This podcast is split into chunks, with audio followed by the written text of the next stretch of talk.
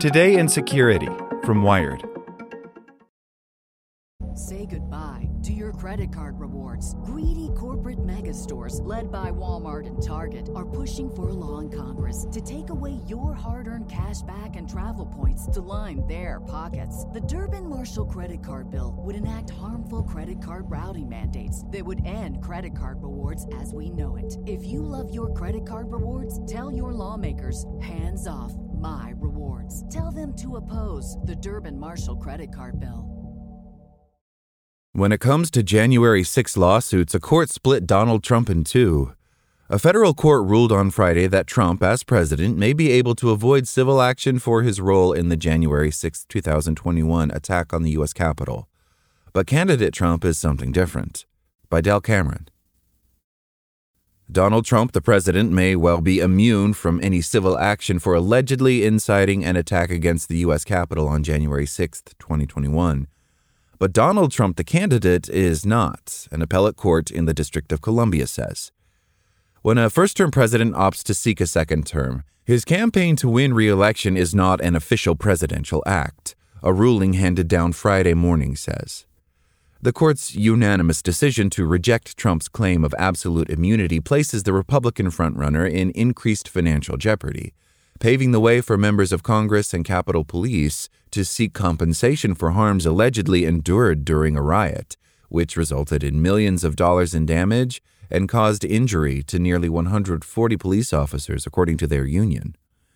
In a 67 page opinion, the court says that Trump failed in his attempt to demonstrate he's entitled to what's called official act immunity, a powerful liability shield afforded to presidents that aims to ensure that they can, as the court puts it, fearlessly and impartially discharge the singularly weighty duties of the presidency.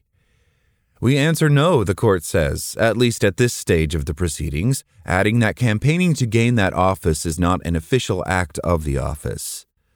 The ruling has been long awaited. Trump's claim of immunity was first rejected by U.S. District Court Judge Amit Mehta in February 2022. In part, it was Trump's own attempt to overturn the election at the U.S. Supreme Court that may have doomed his case. The D.C. Circuit says he acknowledged that his post election efforts to have the result reversed in his favor were done in a personal capacity and not that of a sitting president. Those claims, the ruling says, certified that Trump sought the court's intervention based on his own unique and substantial interests as specifically a candidate. Trump's attorney has argued the distinction is immaterial, and the appellate court unanimously disagreed. However, the matter of immunity was the sole issue under consideration, and Trump's liability has yet to be determined. The U.S. Justice Department, asked by the appellate court to weigh in on the matter last year, concluded in March that Trump could be sued over the attack, adding that while presidents are afforded great protection with regard to a vast realm of speech, it did not extend to the incitement of imminent private violence. The civil case is separate from the federal criminal trial in the district, led by special counsel and former acting U.S. Attorney Jack Smith, which concerns not only Trump's attempt to overturn the election, but allegations that he unlawfully retained classified documents at his Mar a Lago estate in Florida. Earlier this week, former Vice President Mike Pence reportedly told the special counsel that Trump's advisors, crank attorneys, as Pence put it, pushed the country to the brink of a constitutional crisis. The case is set to go to trial this March. The siege began shortly after Trump delivered a 75 minute speech at a park south of the White House known as the Ellipse. A House Select Committee investigating the riot last year said that Trump was aware the attack on the Capitol was underway as he arrived at the White House roughly 15 minutes after the speech. Witnesses, including a former D.C. police sergeant, claimed at the time that Trump had been swept away by U.S. Secret Service agents trying to prevent him from joining the march. Trump's press secretary, Kayleigh McEnany, later testified that during the attack, Trump requested a list of phone numbers belonging to U.S. senators on the Hill whom he reportedly contacted in an attempt to stop the results of the 2020 election from being certified. The calls were not recorded on the presidential call log.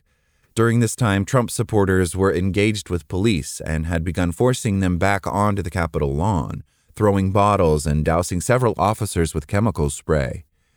The attack lasted approximately two hours and resulted in five deaths, including that of a Capitol Police officer.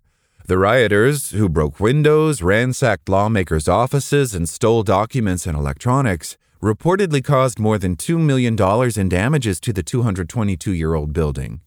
Two Capitol Police officers, James Blassingame and Sidney Hemby, are seeking $75,000 in compensatory damages, as well as unspecified punitive damages for injuries they say they sustained in the attack.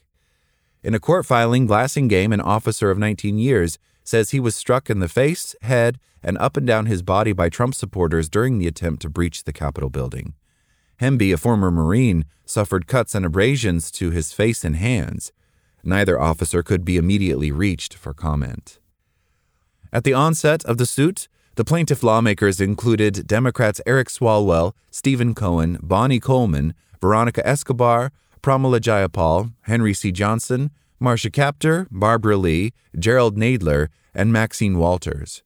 Karen Bass, a former congresswoman and current mayor of Los Angeles, has also joined the suit. The lawmakers, including Bass, either did not respond or declined to comment. Bennie Thompson, the congressman from Mississippi, says he was no longer party to the case on appeal, but welcomed the court's decision. Donald Trump should not be able to use the presidency to shirk accountability for what he did to cause the insurrection on January 6th, he tells Wired. An attorney for Trump, Jesse Binnall, did not immediately respond to a request for comment. Thanks for listening to Wired. My name is Zeke Robison, and for more stories just like this one, visit us at wired.com. Like what you learned? Subscribe everywhere you listen to podcasts and get more security news at wired.com/security.